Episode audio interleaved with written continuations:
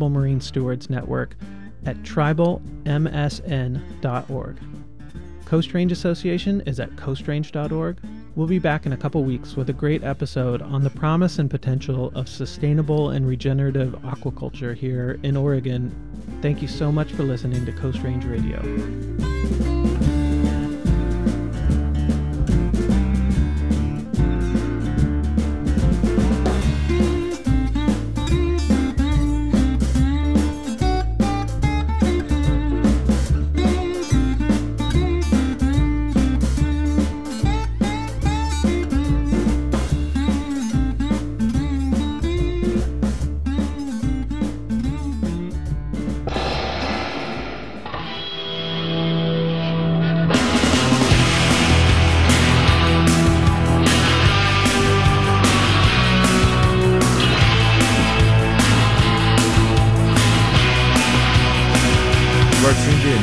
KBOO Portland on 90.7 FM and streaming on the web at kboo.fm. KBOO's end-of-year drive is happening right now. We invite you to become a member today by going to kboo.fm/give or by texting KBOO to the number 44321. Contribute now and help us meet our $70,000 goal by the end of the year. Now is the perfect time to contribute, because a generous group of donors will match your gift one-to-one up to $10,000. Join the KBOO family today at kboo.fm/give. Tune in to KBOO tonight at 8 o'clock for Squirrel Snow, the one show where we broadcast galactic awareness and animal awareness, where sometimes we have fascinating conversations with experts, authors, activists in the fields of animal awareness and galactic awareness. And a lot of the time we play amazing music that could effectively raise your frequency of consciousness. Yes, that is Squirrel Snow, tonight at 8 o'clock. Here on your community radio station, KBOO, Portland. Hi, this is Walt Perizzetta with the Group of Chicago, and you're listening to KBOO FM. The more compassion we have towards animals, the more compassion we're going to have towards other people. If you can value them all, you really value yourself as well. So even if you don't care about animals, the things we do that hurt animals end up hurting ourselves. It's almost kind of a dominion type issue where we feel we need to control everything. Dominion means stewardship, to take care of. What would a cow think about satisfying our habit? The challenge lies with looking at suffering from the perspective of the person or individual suffering.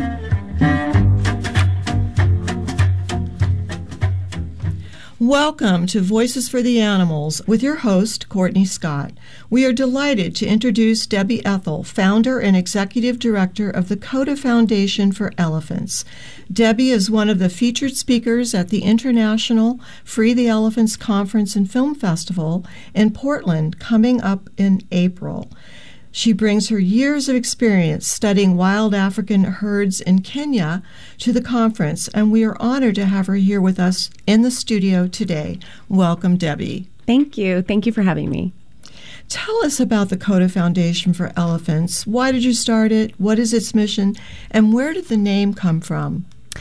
Well, first of all, CODA stands for Keepers of the Ark, because, first of all, that's what I believe we all are. We have the power to let elephants go extinct, or we have the power to save them, but at the end of the day, that decision lies with us. And secondly, when I was in college, I read a book called Keepers of the Ark, written by Ray Ryan, who's also going to be one of the featured speakers at the conference, and it just moved me greatly. So the name is borrowed from both of those concepts.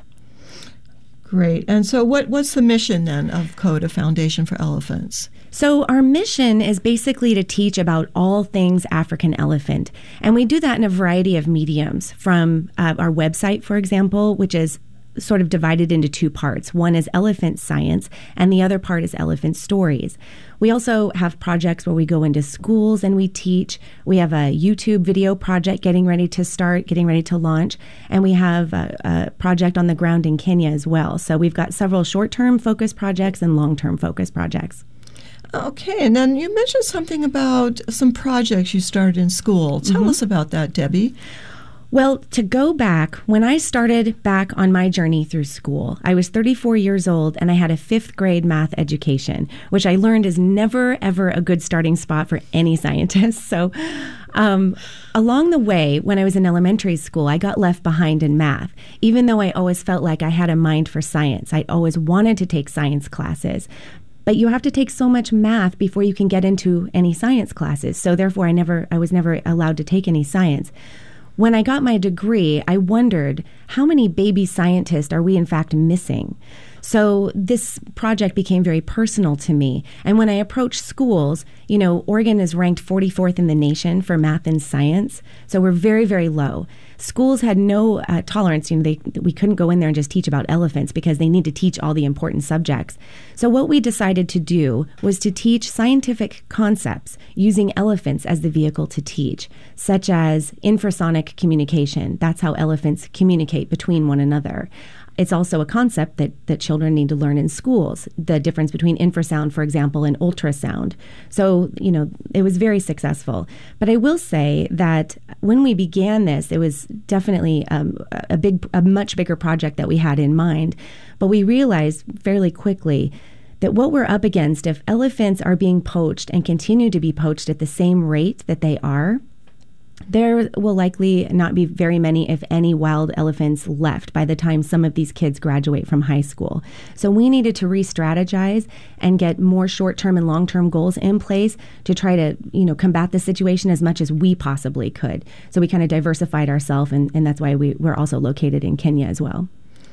Wow, that's really exciting that you're doing that. I love that you're involving children because they are the ones who are inheriting this earth. So, yes. So, what made you decide to focus on elephants? You know, there was never really any other choice for me. I started following a group of elephants when I was 8 years old. And though it was just a hobby for many, many years, I just followed the elephants that the David Sheldrick Wildlife Trust was rescuing. I began tracking their entire life histories and sort of building a mini database. And what started out as just a few elephants when I was 8 years old blossomed into more than 400. And so, you know, even though I'm an animal lover and I love all animals, I wish I could just, you know, work with them all. Elephants have always captured my heart since I was a young child. So there just wasn't any other choice for me. Yeah, I totally concur on that one. They're very, very special beings. So your website has so many amazing scientific facts about elephants, how they can hear through their feet, which I think you mentioned about the infrasonic sound, and that for many, many miles, for instance. So tell us what you find maybe one of the most interesting facts about elephants. Well, I love the science of elephants, and I also love their individual stories, which we do tell some of those on our site.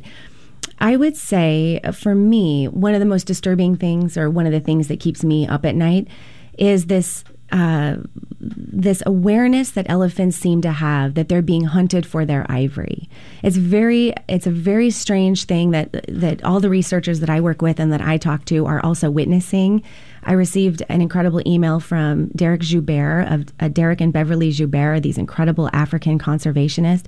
He had one of the most remarkable stories about this as well, that the elephants that they're studying seem to have a very keen awareness that the ivory is what they're being hunted for.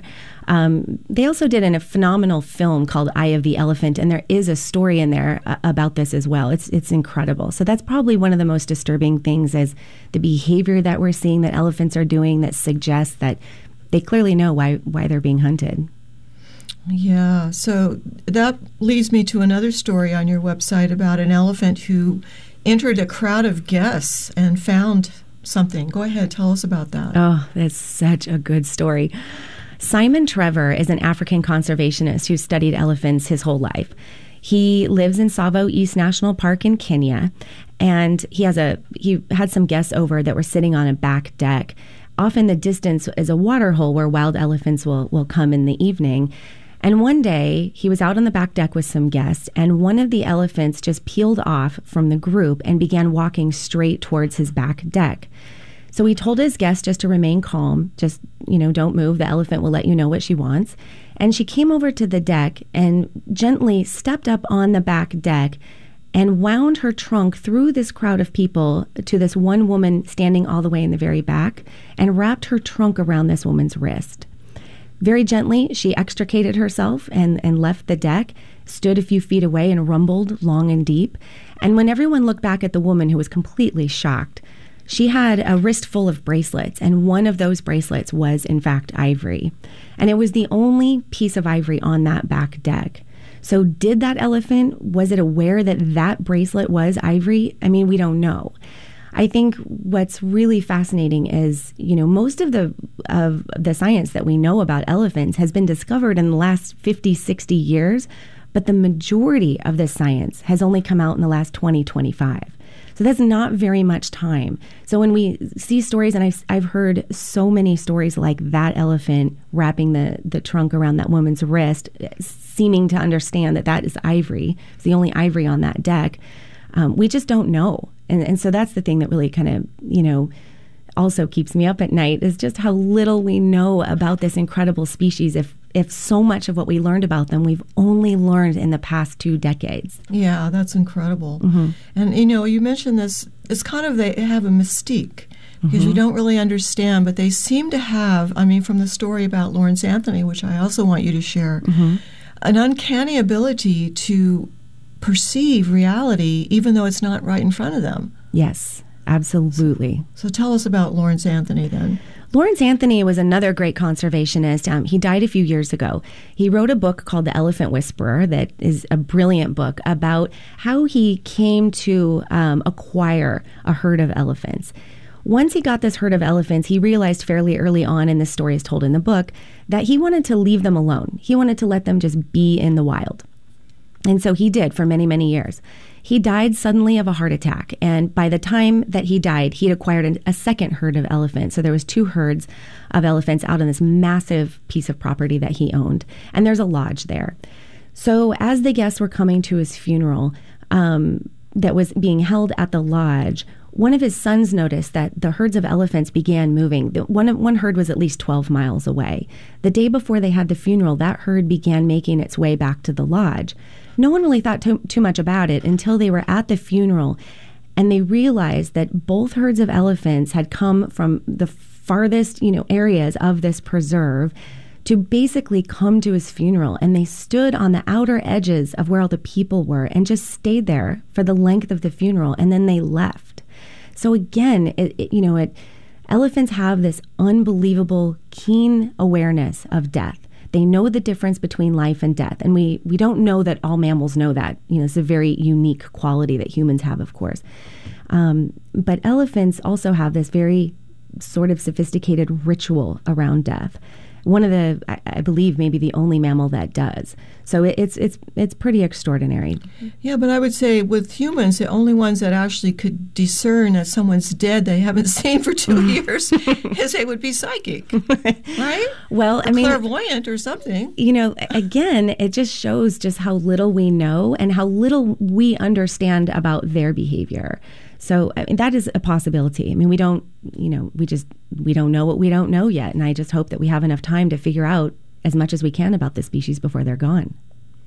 Yes. And I hope we figure out a way to keep them as wild and free as possible. Mm-hmm, me too. So they don't suffer what Gabe Bradshaw calls psychological extinction. Yes. Which you talk about that in the wild and also happens to them in captivity. Mm-hmm. They're just too smart to be cooped up like that for their whole lives. Yeah. So anyway, I think most people would be surprised to learn that the U.S. is one of the biggest importers of ivory, legal and illegal. And you mentioned in your website blog there's an attitude of complicity about that. Explain that for our audience. So first I'll explain the difference between legal and illegal ivory.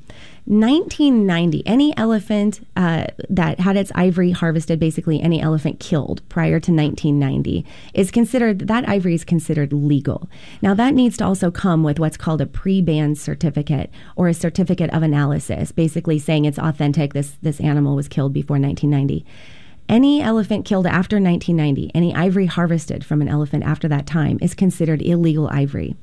And that's according to CITES, otherwise known as the Convention of International Trade of Endangered Species. Recently, I did a talk, and at this talk, a woman came up to me afterwards and expressed, you know, how devastated she was to learn more about the poaching crisis. But at the very next sentence, she talked about how she was saving up for 2 years to go to Malaysia to buy this very expensive marjan, this ivory marjan set. My point about the complicity is, you know, well, I also need to say this too. Ivory, you have ivory in antique stores, right? It's old ivory. That's what we think. But what we're discovering is that we have so much brand new ivory in antique stores, basically illegal ivory mixed in with the legal ivory. Because what I want people to understand is that we cannot tell the difference any longer between legal and illegal ivory. So this kind of leads into the complicity piece. The only way to tell anymore is a very expensive chemical test. So most people aren't going to go do that, and I don't know of any public labs that actually do that anywhere in Oregon other than forensic labs. So once you have that knowledge, once you know that we can't tell the difference between legal and illegal ivory, and you want to put your ivory back into the market because you still want to sell your, you know, grandmother's ivory necklace, that's where the complicity comes in, because you can't have it both ways. You can't care so deeply about poaching, but then want to put the ivory back into a market in which we can't tell the difference between the two. So this is one of the reasons why we're seeing a lot of antique dealers, auctioneers, estate sale houses, you know, getting brought up on charges for selling, you know, brand new ivory, illegal ivory. So, you know, this is a thing I come up against all the time when I do my, you know, talks and presentations, is trying to educate people about why we're in the mess that we're in and what you can do to stop it. And until we actually can tell the difference between these two in the market, where we have a legal market running parallel with an illegal market and we can't tell the difference between the two, then we need to stop the market. So. And I would say we need to stop it anyway, because even if you prove that it was antique, it still comes from a living being who died in a horrible way, and you wouldn't want a trophy from a child who was killed, so why would you want a trophy from an elephant, whether it's old or young or new? So anyway, right now, you're listening to Voices for the Animals. With me is Debbie Ethel, founder and executive director of the Coda Foundation for Elephants. So, Debbie, one of the ways you mentioned people can help stop the Holocaust of wild elephants is to purchase products made by the people of Kenya. So tell us more about that. How does that help to save elephants? Well, this speaks to a short-term and a long-term project of ours. And I need to preface this with just saying, we are copying examples that have already worked brilliantly in other organizations. So we're not inventing the wheel here at all. We have a project called the Elephant Angel Project. Now, we identify areas in Kenya that have really high rates of poaching. These areas don't have, you know, these villages don't have any other way of making their ends meet. So they rely on poaching, of course. You have somebody coming in and saying, I'm going to pay you so much money to go kill an elephant. That's more money than some of these people can make in a year, and it feeds their families. But other projects I've worked, like a project in Zambia, for example, where the Owens Foundation for Conservation Wildlife came in, noticed that all of the villages were poaching an extraordinary amount. They found no elephants where there should have been many. And they introduced beekeeping to this area. They taught these villages how to harvest the beeswax and the honey, and they began selling it on mail order. This project proliferated into all their surrounding communities, and to this day has the largest population of elephants in Zambia. Because an elephant, if you kill an elephant for its tusks, and say it has, you know, fairly large tusks, you might get $100,000 for that elephant. Now, that's the kingpins. That's not the guy who poaches the elephant. The guy who poaches the elephant may get a couple $100s. So it's not an enormous amount of money that the guy who kills the elephant actually gets. However, if you let that elephant live throughout its natural life, that elephant will generate more than $2 million of tourist income, $2 million US in an incredibly poor country. So that's way more money than $2 million, you know, here in the US. So that's the long-term piece. So what we do is we go into these areas. We found incredible artisans in these areas, and they're making incredible, you know, beautiful elephant sculptures out of recycled pop cans and oil drums, and they're creating these angels that we will sell on our site. We're going to be putting this up on our site as an e-commerce site. So when people want to, you know, help out, they can purchase these products and know that that money is going right back into this community to try and divert them from poaching as we teach science, as much science as we can teach to them as well. And then it allows them to rely on tourism as we can get the elephants to come back in the area, just like these organizations in Zambia. So right now, we're only $9,000 away from our goal, our fundraising goal to meet this project. But shortly, we should be able to have this up on our site. And then, you know, in a very simple way, people can help with that. That's great. So you're talking about elephant tourism then, like safaris, yes. Elephant photo safaris and so forth. Absolutely. Right. And also staying at those lodges, I guess. And yes. Yeah, right. Yeah, there's a couple incredible, successful. The Il Ngwesi Lodge is a lodge run by the Maasai community. And a gentleman came in and bought all the cattle from these Maasai cattle herders, Ian Craig, actually, of Lewa Rhino Conservancy. He came in and started purchasing the cattle from the Maasai, and they built a lodge. They built this beautiful lodge.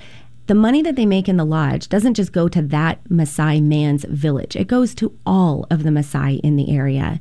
This is a beautiful, absolutely stunning safari, stunning lodge to stay in. They are so successful that they're building another lodge. Maasai keep approaching him to buy off his cattle so that they can participate in this as well. So again, there are so many wonderful projects that are working, and that's what we really like to focus on are the things that are working, and then try to copy them as much as we can. And I try to educate people here as much as we can before they travel, you know, to Kenya, so that you stay in sustainable, you know, lodges and safaris that aren't turning around right after you leave to become a hunting farm and kill off all the animals, which is, a common thing in some areas. So, yeah. So you're going to be discussing the cost of conservation at the conference, I understand. Tell us a little more about that. So the U.S. dollar goes so incredibly far in a poor country like Kenya, and that's something that I try to, educate people about as much as I can. In the United States, we've spent about, upwards of $1 billion renovating zoo exhibits for elephants. So that's not all the elephants in the United States. We have, maybe 450, maybe more, a few more than 450 elephants in the United States. So this is for about 100 elephants that we've renovated their, zoo exhibits. This tells me that people in the United States are incredibly passionate about elephants and their welfare. And I think that's a wonderful sign. But I want you to look at this figure. And the Kenya Wildlife Service, which is a group of rangers, about 300 rangers, they manage the 23 national parks in Kenya, which are some of the largest wildlife safaris in the world, in all of Africa. The largest wildlife safaris, some of them are in Kenya. They manage the remaining 30,000 elephants, and it only costs $70,000 per year to run those 300 rangers. Now, that also includes 3 meals a day and their uniforms. So when you do a comparison of the $1 billion to the $70,000, it just doesn't add up. And so this is why, I really encourage people to point your feet in the right direction and get money in the hands of people that are trying to protect the remaining wild elephants. Because, what could they do if they had $1 million, which is such a tiny drop in the bucket compared to the $1 billion that we've spent renovating zoo exhibits? Again, I think it's a wonderful thing that we're doing that, but we just don't have time. So we really need to put our efforts in these groups, such as Save the Elephants, Ian Douglas Hamilton's group, Big Life, and also the David Sheldrick Wildlife Trust. All of these groups hire Kenya Wildlife Service rangers.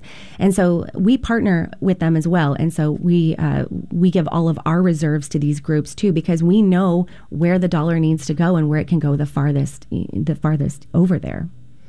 Yeah, I was at a PAWS conference a few years ago, and Dr. Keith Lindsay said that one zoo exhibit, the cost for one elephant exhibit at a zoo would fund a wildlife refuge in Africa forever.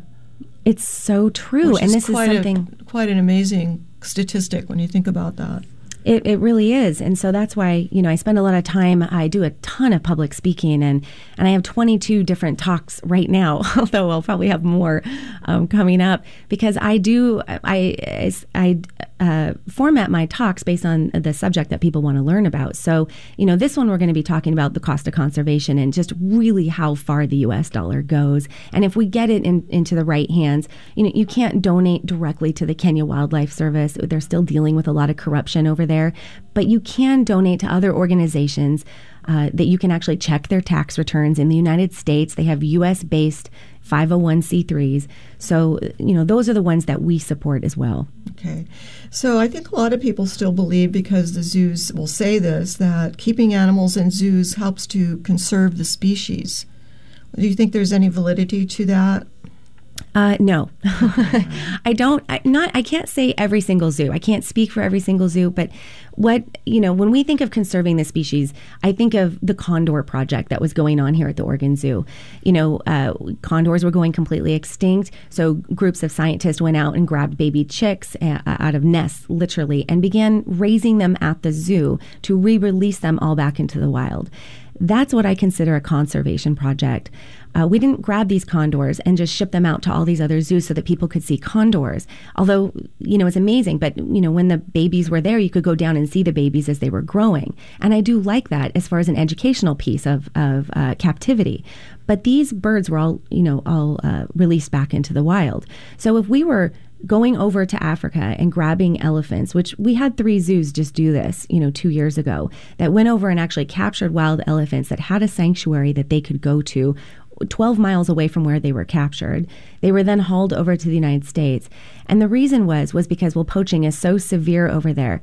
What I talk to people all the time about is just how large the continent of Africa is. You can fit 3 United States, plus a little bit of India, plus some of China, inside the continent of Africa. So that gives you an idea of just how massive that, you know, that continent is. So just because poaching is really bad in one area, it does not mean it's absolutely horrible in another. They might have hot spots for poaching and other safe zones where there's not as much poaching. Botswana, for example, is experiencing very little, you know, poaching. It's a very safe place for elephants, which is why so many have congregated down there.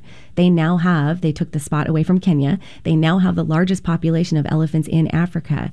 So, you know, if our model was to put elephants in captivity, raise them up and try to get them back into a wildlife preserve, or get them into preserves here in the United States that are much larger, then, you know, that would be, in my opinion. Has that ever happened? Well, when elephants are taken to groups like PAWS, you know, when they're relinquished over to a sanctuary where they have much more autonomy, their ability for free will, they can make their own decisions. I mean, just last Sunday, actually, on CBS This Morning, Dr. Caitlin O'Connell Rodwell, who discovered that elephants are, in fact, hearing through their feet, which is an enormous, an incredible discovery. She was studying how you measure the intelligence of animals, and they did this incredible segment on CBS This Morning about her. So, you know, there's a lot of projects that are going on. There's, you know, with wild elephants to try to keep them wild. So, yeah. Yeah. So, but we don't have time, unfortunately. That's a very big subject, but we're going to get more into that into our conference. So we'll just say. Anyway, right now, just so you know, next week, DAB is going to be interviewing Professor Steve Wise. So you also work with Professor Wise with the Non-Human Rights Project. So tell us about that a little bit. Yeah, so I got hired on by them about 2 years ago as a consultant. My role in first of all, the Non-Human Rights Project, I feel like we're watching history being made in real time. It's a phenomenal project. So anybody that isn't familiar with them, go to their website, nonhumanrightsproject.org. Mm-hmm. What they're doing is they're fighting for personhood rights for animals. This is different, though, and it's important that people know this. It's not human rights for elephants. They're doing a few different animals, and I'm focused on the elephant piece. But this is this is personhood rights, of which Citizens United, for example, already gives these rights to corporations. You know, personhood rights are already given to things like a yacht. I think an elephant should be at least as equal as a yacht. Well, that's the argument. So I ended up working with him and his group of people, amazing lawyers. I work with some of the biggest PhD elephant scientists in the world, from Dr. Joyce Poole, Cynthia Moss, Lucy Bates, Dick Byrne, and Karen McComb, and collected their affidavits for this case. And then I also provided the video evidence. So I was in a big part of that. A big part of my project was collecting all the video evidence to go along with the behaviors that the scientists had identified in their affidavits. So great. Well, Debbie, you're involved in so much work and so much really good work. And just keep us posted about when your Angel Project goes live, and we will certainly promote that on our Facebook page and on our web page. Great. So let's see, what time do we have? We don't have any time, so we're going to wrap it up. So we're going to put your website on our Facebook page so people can get in touch with your organization and with you. Yes. So thank you so much, Debbie Ethel, for joining us on Voices for the Animals on KBOO Portland. A link to the Coda Foundation, as I said, will be posted on our page. See Debbie and a host of other elephant experts from around the world, along with stunning photo presentations and illuminating films at the International Free the Elephants Conference and Film Festival in Portland at the University Place Hotel and Conference Center on the PSU campus, April 27th through the 29th. Register at freetheelephants.org. That link will also be on our KBOO website. You can listen to a podcast of this program on KBOO.FM.